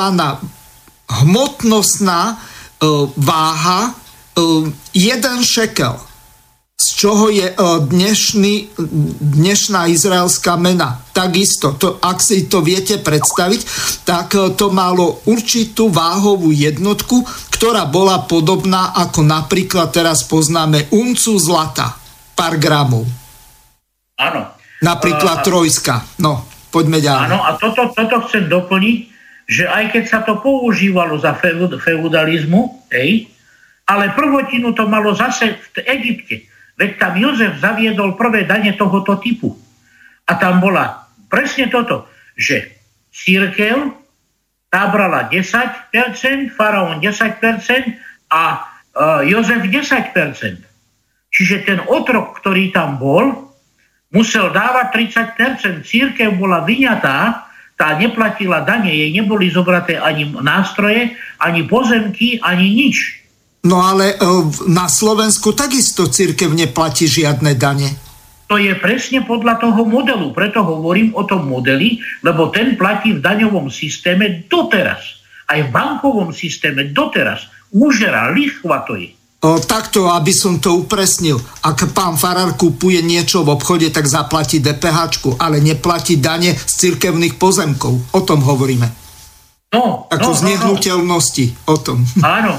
Ani za faru neplatí. To bolo zavedené už začiat Jozefa v Egypte. Toto ustanovil aj Mojžiš. A toto tam fungovalo ako prvotina tých korporácií, ktoré teraz fungujú. Finančné ústavy, korporácie, nadnárodné spoločnosti, tie, o ktorých hovorí Mussolini, Mussolini že tieto sú tie, ktoré ovládajú politikov. Toto presne už tam, ale to zbytočne akože zachádzame, ja tam dávam len paralelu, lebo... Ale e, toho- Marek, dobre si to povedal, ten systém je očias e, v podstate Jozefa v Egypte zavedený e, ten 30-kový systém. 10% faraónovi, 10% e, nejakému tomu vazálovi, ktorý v tom čase bol tam Jozef a 10% išlo e, nejakému tomu náboženskému spoločenstvu, lebo vtedy církev neba, nebola. O církvi hovoríme až od prvého storočia nášho letopočtu. Áno, to bola prvotina cirkvi, to ešte boli šamani. No. To chcem, to, toto chcem tým povedať, že aby sme sledovali tú líniu nielen pôvodu Rómov, ale aj vývoja a vplyvu týchto náboženstiev na ľudské myslenie a konanie a vývoja spoločnosti. Lebo za toto ma súdili. Že som to vôbec dal dokopy, že som taký drzý hej, a mám iba 4 triedy a dal som to dokopy. A vyzrádzam tým niečo, čo oni utajujú. A teraz, keď sa vrátime teda k tým, tým Rómom, tak musíme teda povedať, že až tam teda Izraeliti uh, ustanovili, že toto bude izraelský národ, kde uh, Izrael, čiže Jákob, a tuto sledujme teraz líniu. Toto je veľmi dôležité. Čiže Rómovia boli od Kaina až do potopy sveta, až po Noého.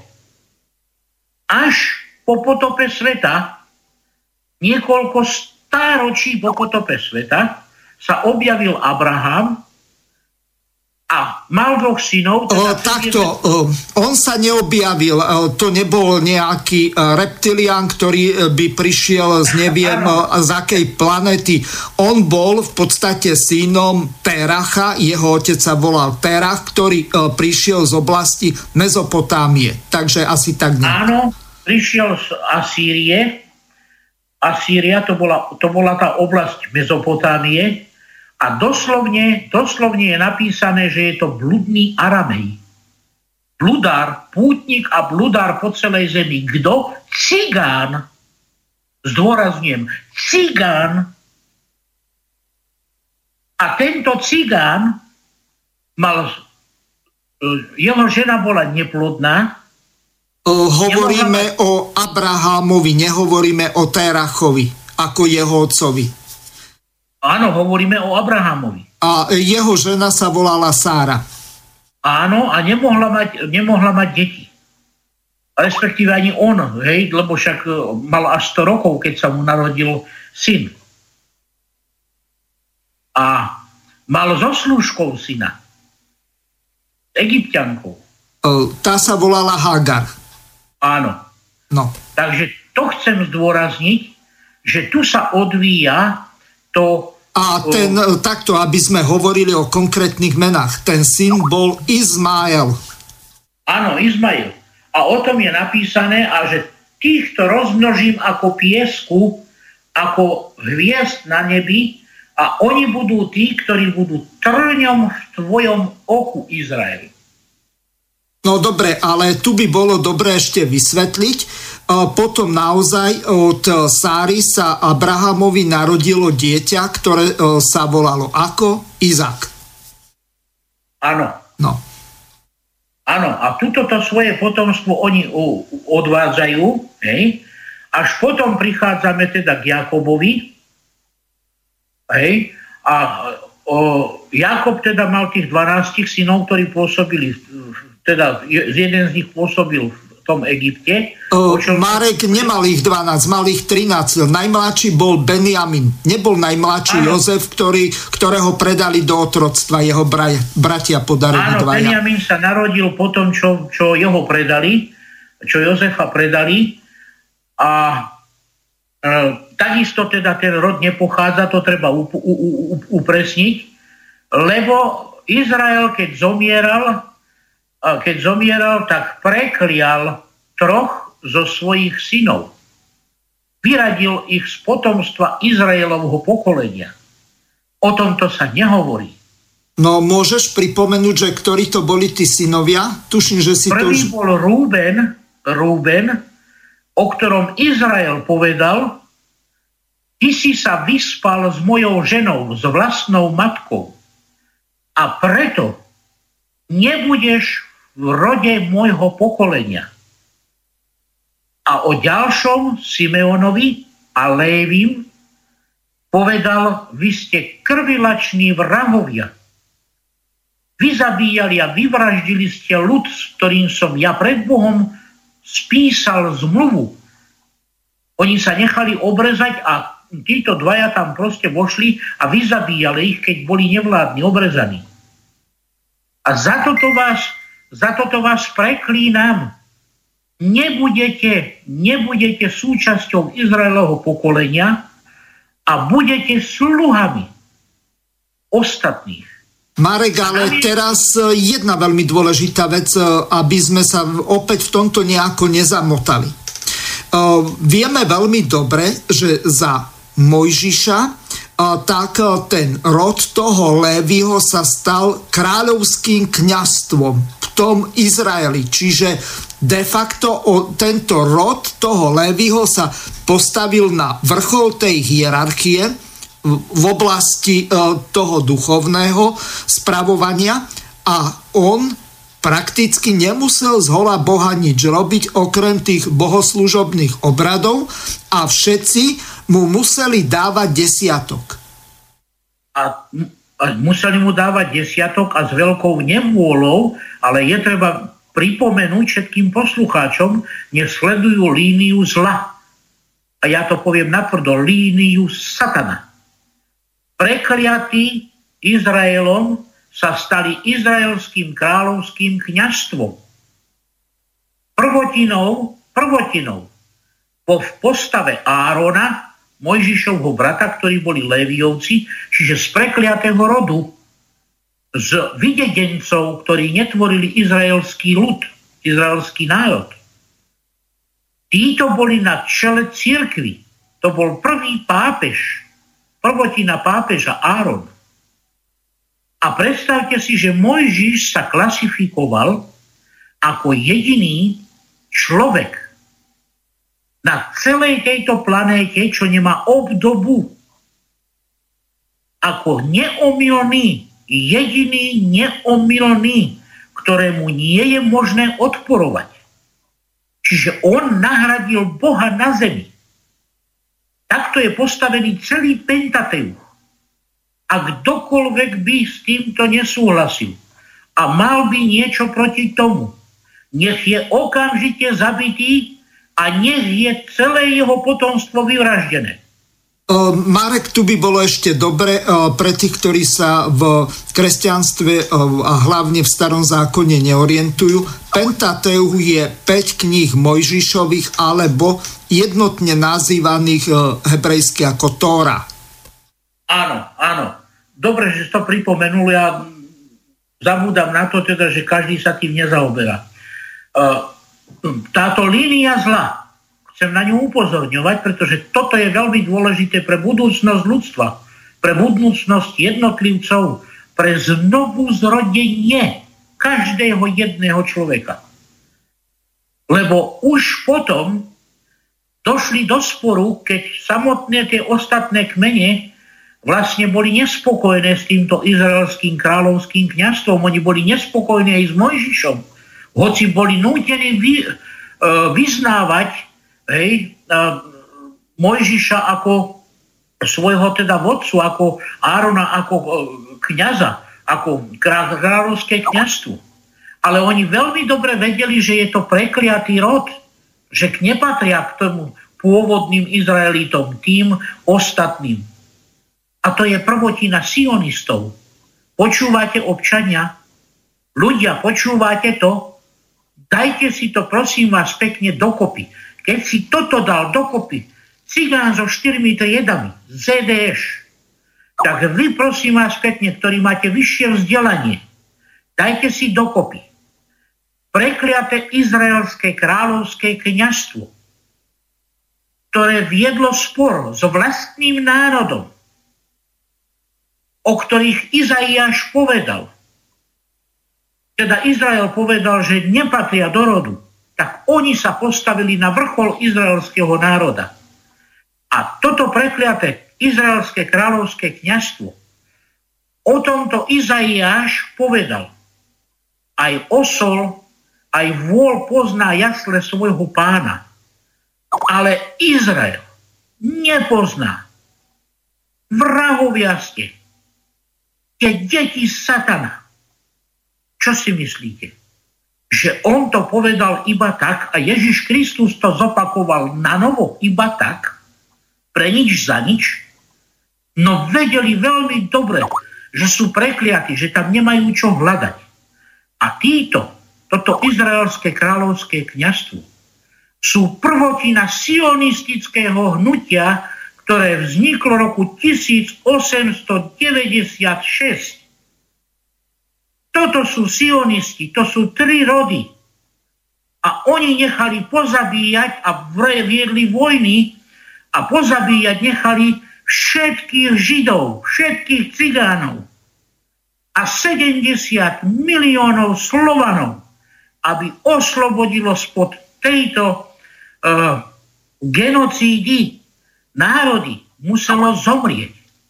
A oni si dovolia ešte, aby ostatní chodili a oslavovali a vzývali tých 6 miliónov úbohých židov a cigánov, ktorí tam zomreli, rukami židov.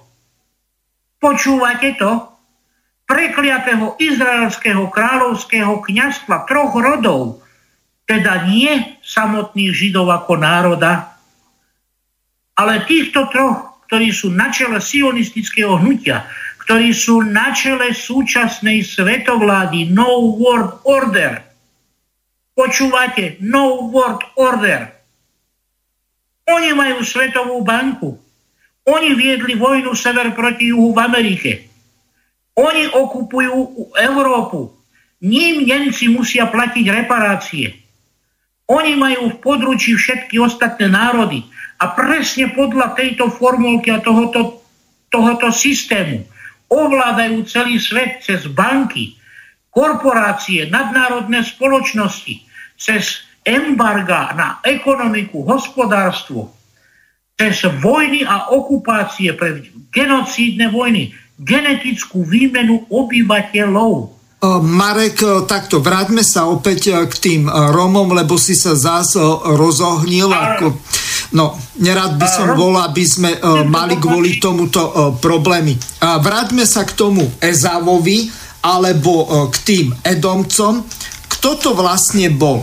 Lebo keď si zoberieme nejaké tie biblické E, verše alebo skôr tú históriu podľa Biblie, nehovorím, že podľa Tóry, lebo to už e, všeličo čítam od e, týchto našich Slovanov, tak v podstate Jozue pridelil Judovi oblasť jahajúcu až k hraniciam Edomu.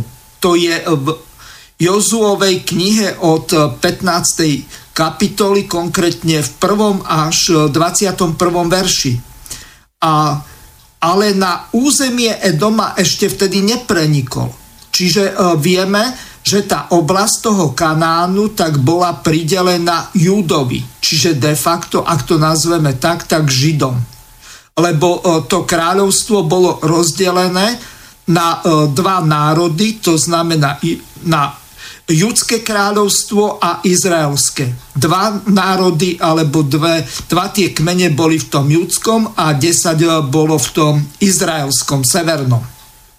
No a teraz dôležitá vec, ktorú by bolo potrebné vysvetliť, tak je tá, že Dávid dobil Edom, a po celej tej e, oblasti rozmiestnil svoje posádky vojenské, čiže e, dal tam nejak, urobil tam nejaké vojenské základne, mal tam stražnú službu a o tomto sa hovorí v druhej Samuelovej e, od v 8. kapitole od 13. verša. A tam nastal ten problém, o ktorom by sme mali dnes hovoriť a tam v tom slove Edom bol zamenený bolo zamenené jedno písmeno. A toto je dôležité vysvetliť. E, ak, aby sme si uvedomili, v hebrejčine tak sú dve písmena. Je Rko a Dčko. Reš a Dalet. Rozdiel medzi e, týmito písmenami je len v dĺžke tej kvačky, ktorá smeruje nadol. Sú, je to ťažko takto popísať obrazne, ale ak sa časť v prípade toho zvitku odlúpila, lebo pripomeníme si, že v tej dobe sa písalo na tzv. pergamen. To bola v podstate vyšlamovaná koža zvieraťa, ktorá bola vysušená a zrolovaná. E, na túto kožu, to znamená na ten pergamen sa e, písalo e, tou hebrejčinou biblickou a tam nastal tento jeden zásadný problém, ktorý treba vysvetliť. Odkiaľ vlastne to slovo Róm pochádza lebo tu dochádza k veľkým takým sporom a tu je to dôležité, Marek, e, ak môžeš, tak si e, priprav 2. Samuelova 8. kapitola 12. a 13. verš, aby si prečítal a potom e, toto môžeme porovnať, že k tejto zámene došlo tou chybou toho písára, ktorý prepisoval ten pergamen, lebo on to tam skutočne nevidel a pre porovnanie je to prvá paralipomenon od 18. 18. kapitola 12. a 13. verš.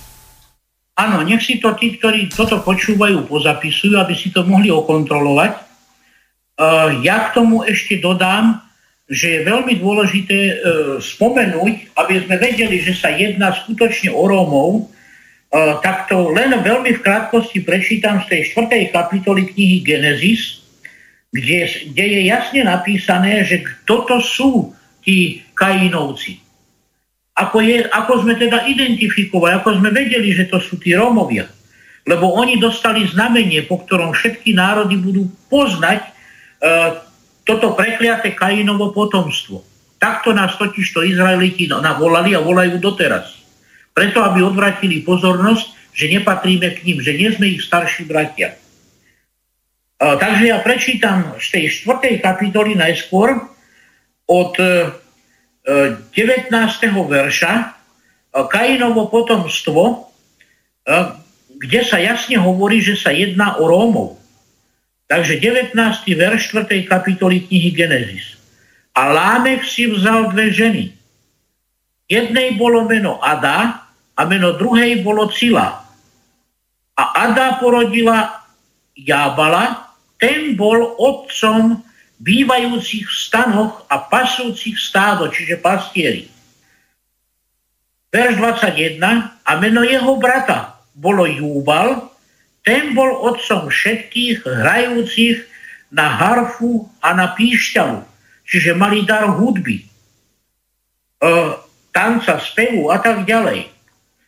Ďalšia, i Cila porodila Túbal Kaina, kováča, otca to všetkých pracujúcich z medi a zo železa. A sestra Túbal Kaina bola Naoma. toto je veľmi dôležité vedieť, lebo toto je tá pečať toho prekliatia, ktoré som čítal, ktoré sa spieva v tej hymne romskej, ktoré je aj tu v Biblii zapísané. A potom to všetky národy poznajú nás Rómov. Hudba, tanec, spev. Boli sme pastieri, aj, aj, aj doteraz niektoré kmene sú ešte pastieri, remeselníci, zruční kováči, áno, a tá sestra Naoma takisto tvorila štvrtú časť toho kmeňa. Teda tí, ktorí sa zaoberajú spracovaním železa, zodpovedajú tej e, časti z tej prvej Samuela a Paralipemanem, ale hlavne z toho Deuteronomia e, od Ezava. To sú tí Edomci. Tam sa úplne jasne píše, že sú to tí, ktorí nie len, že spracovávali železo a rudu a, a proste vyrábali, ale aj spracovávali. Čiže oni aj dolovali, aj spracovávali. Ich Dávid neskôr vyhnal. Toto bolo územie, teda tohoto kmeňa, ktorý pracoval so železom, so striebrom a, tak ďalej. Tie kmene, ktoré boli predtým, čiže to boli Arabejci, a tam zase Uh, sú to od, od toho uh, Júbala, ten bol otcom všetkých tých hrajúcich na harfu a na píšťalu a oni sú od Noého vnuka, od Noého vnuka Rhámu, ktorý sa volá Rhámu a od neho dostali meno Rhámas, Aramej, Eromej, Iromei, tamto skloňovanie, tak ako si to aj povedal. Čiže to je ďalšia, ďalšia proste, uh, uh, ďalší jeden z tých kmeňov romských, z tých štyroch. Takže títo, tieto dva sú úplne jasné. No a povedzme si teraz ešte na dôvažok, to si myslím, že zaslúži celú ďalšiu reláciu, lebo Aramejka bola matka Ježiša Krista. Aramejka bola matka Ježiša Krista. No Marek, ale aj Her, e, Herodes, ktorý bol v čase Ježiša Krista kráľom, e, tak e, on bol Edomec. To áno, dúfam, vieš? Áno, áno, áno, áno. Veď preto toto všetko hovorím, aby to každý vedel, že to navezuje pekne na seba. A takisto je veľmi dôležité ešte povedať aj to, že zvitky, ktoré sa našli, čiže biblické zvitky o potope sveta, o vzniku sveta, boli v aramejskom jazyku. Počúvate ľudia? Oni neboli v hebrejskom jazyku. Oni sú celé v aramejskom jazyku. A do hebrejčiny boli preložené. Takže toto sú jasné fakty a dôkazy toho, čo ja tvrdím, toho, čo je tu tisíc ročia zamlčiavané, toho, že nám bolo popreté prvorodenstvo od Kaina Izraelitmi. To, že Izraeliti sú od seta, je dôkazom, že sme v nenávisti vedieme vojny proti sebe od samého začiatku.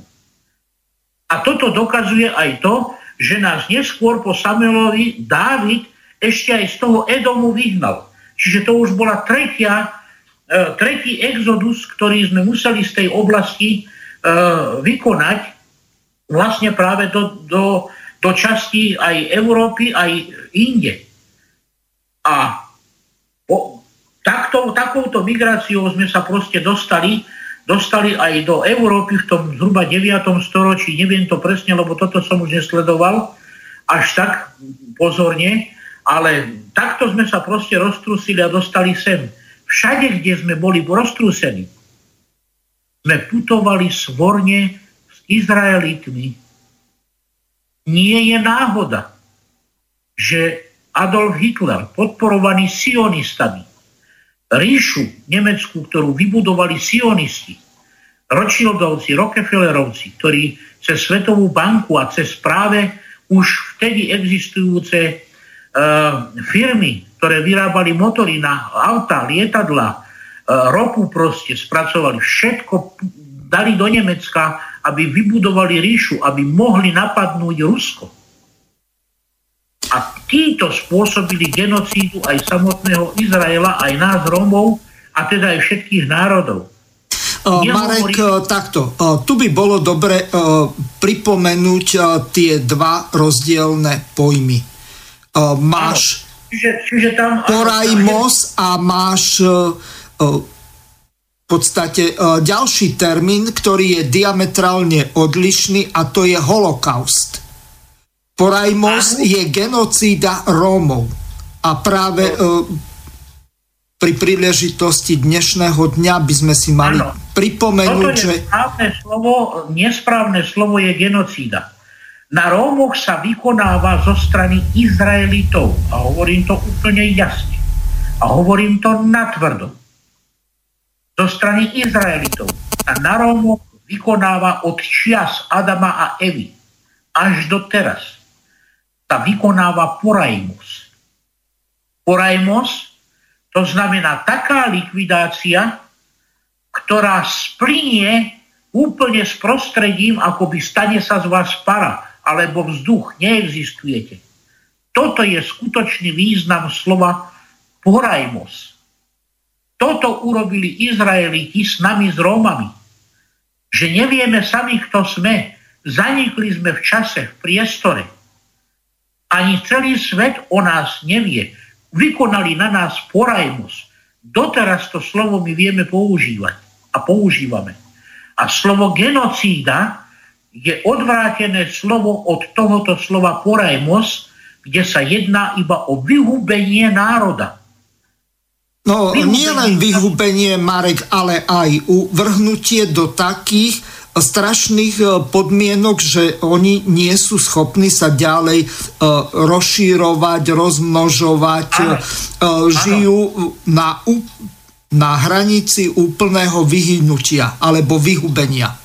Áno, Mirko, len rozdiel je v tom, ako si to ty povedal a dobré by to poslucháči počuli. Porajmos je vykonaný stav rozplynutia. To sme my Rómovia. Čiže my sami nevieme o sebe, svet o nás nevie, len doteraz sme pátrali po sebe, kto sme, všelijaké dogmy tu boli. Toto je porajmos. Ale genocída je stav medzi tým, kedy sa ešte len k porajmu do, dochádza. Čiže nemôže sa rozmnožovať, um, vlastne vy, vyhynieš ako národ a až potom sa hovorí o porajmos.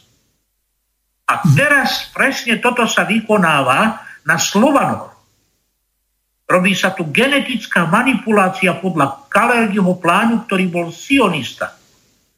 A podľa protokolov sionských mudrcov, ktoré vychádzajú zo zaslúbenia uh, uh, Jahveho Židom, Izraelitom.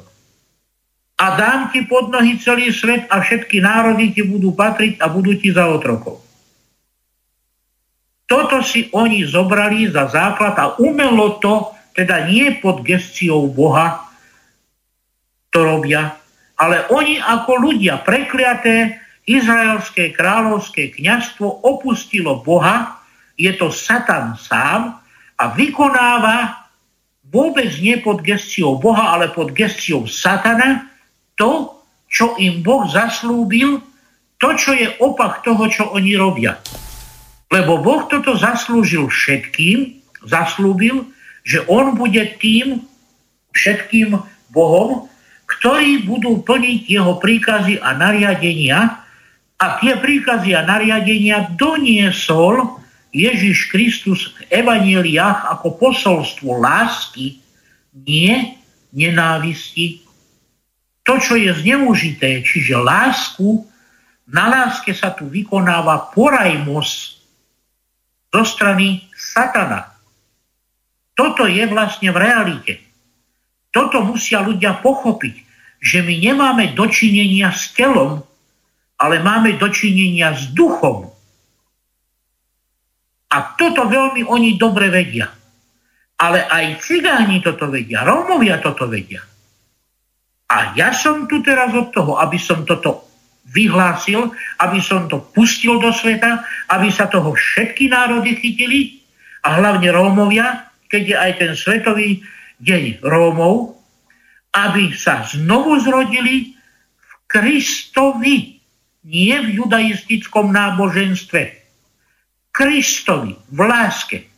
A oni, tí poslední, majú byť prví, aby všetky ostatné národy v láske sa znovu zrodili, ako to povedal Kristus Nikodémovi,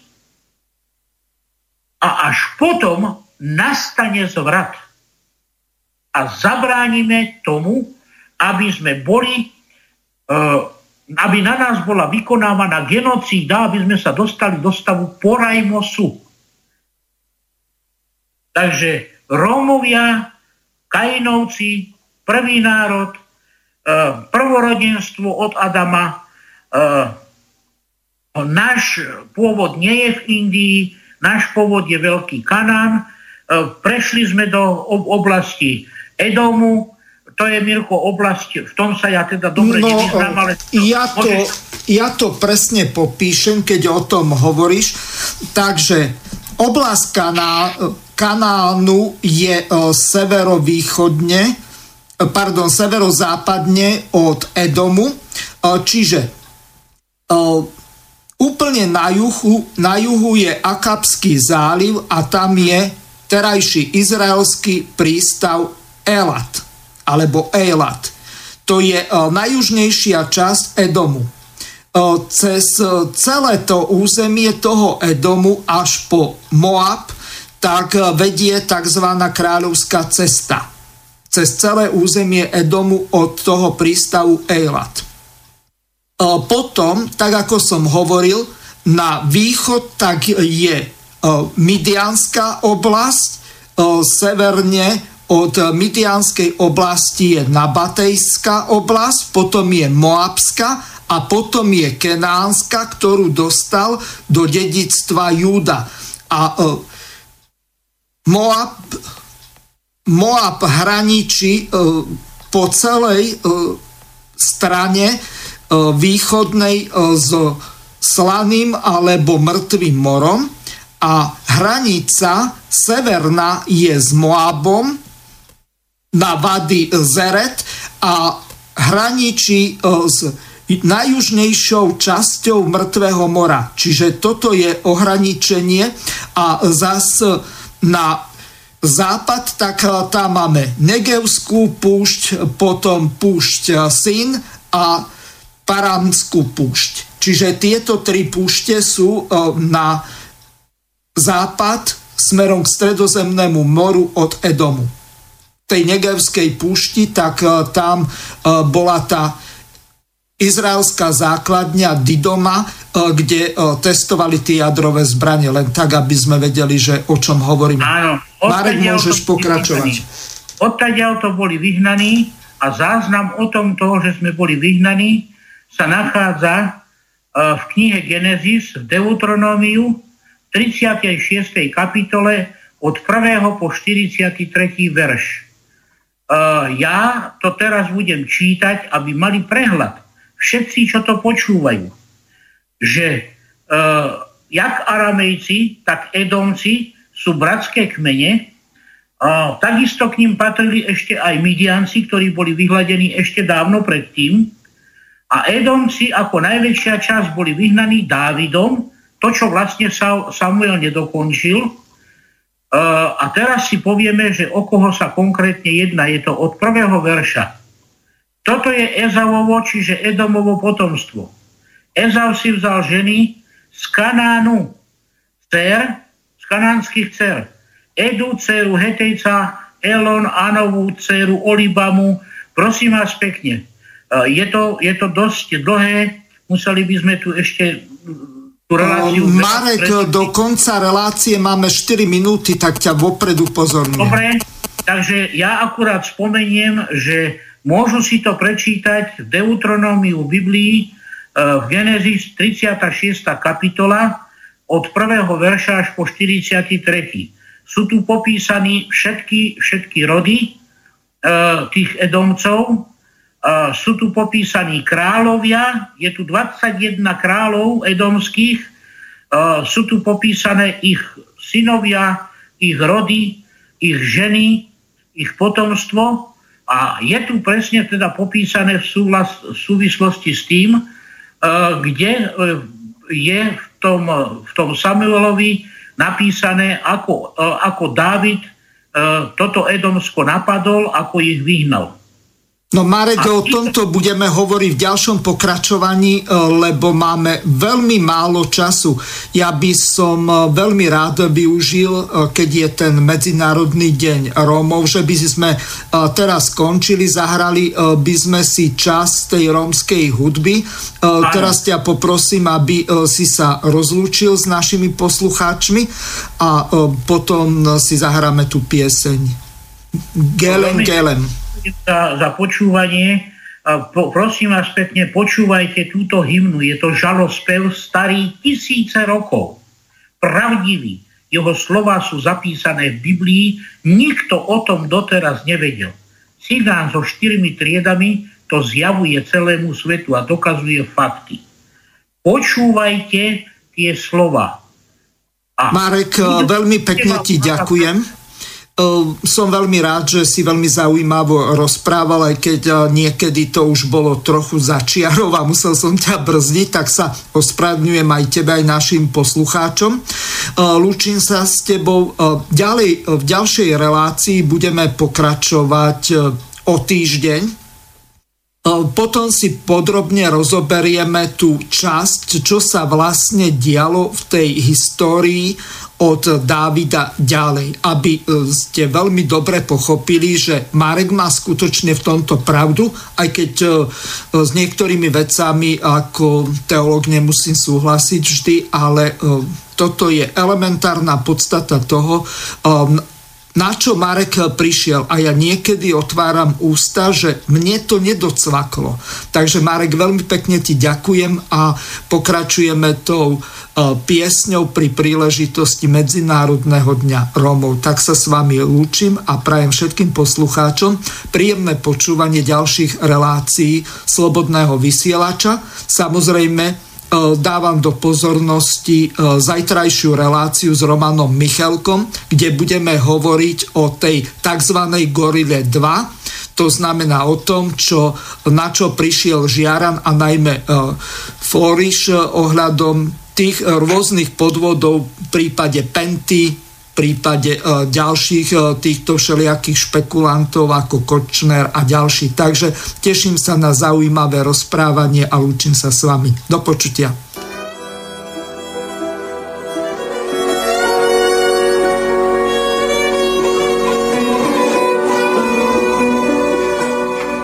Vyman sa sa bari famiglia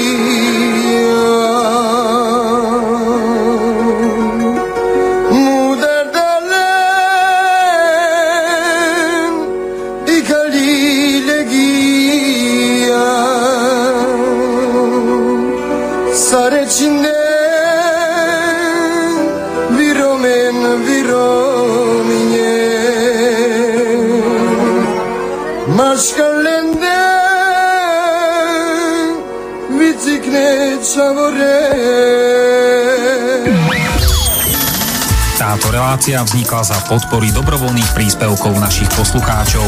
I ty sa k ním môžeš pridať. Viac informácií nájdeš na www.slobodnyvysielac.sk Ďakujeme.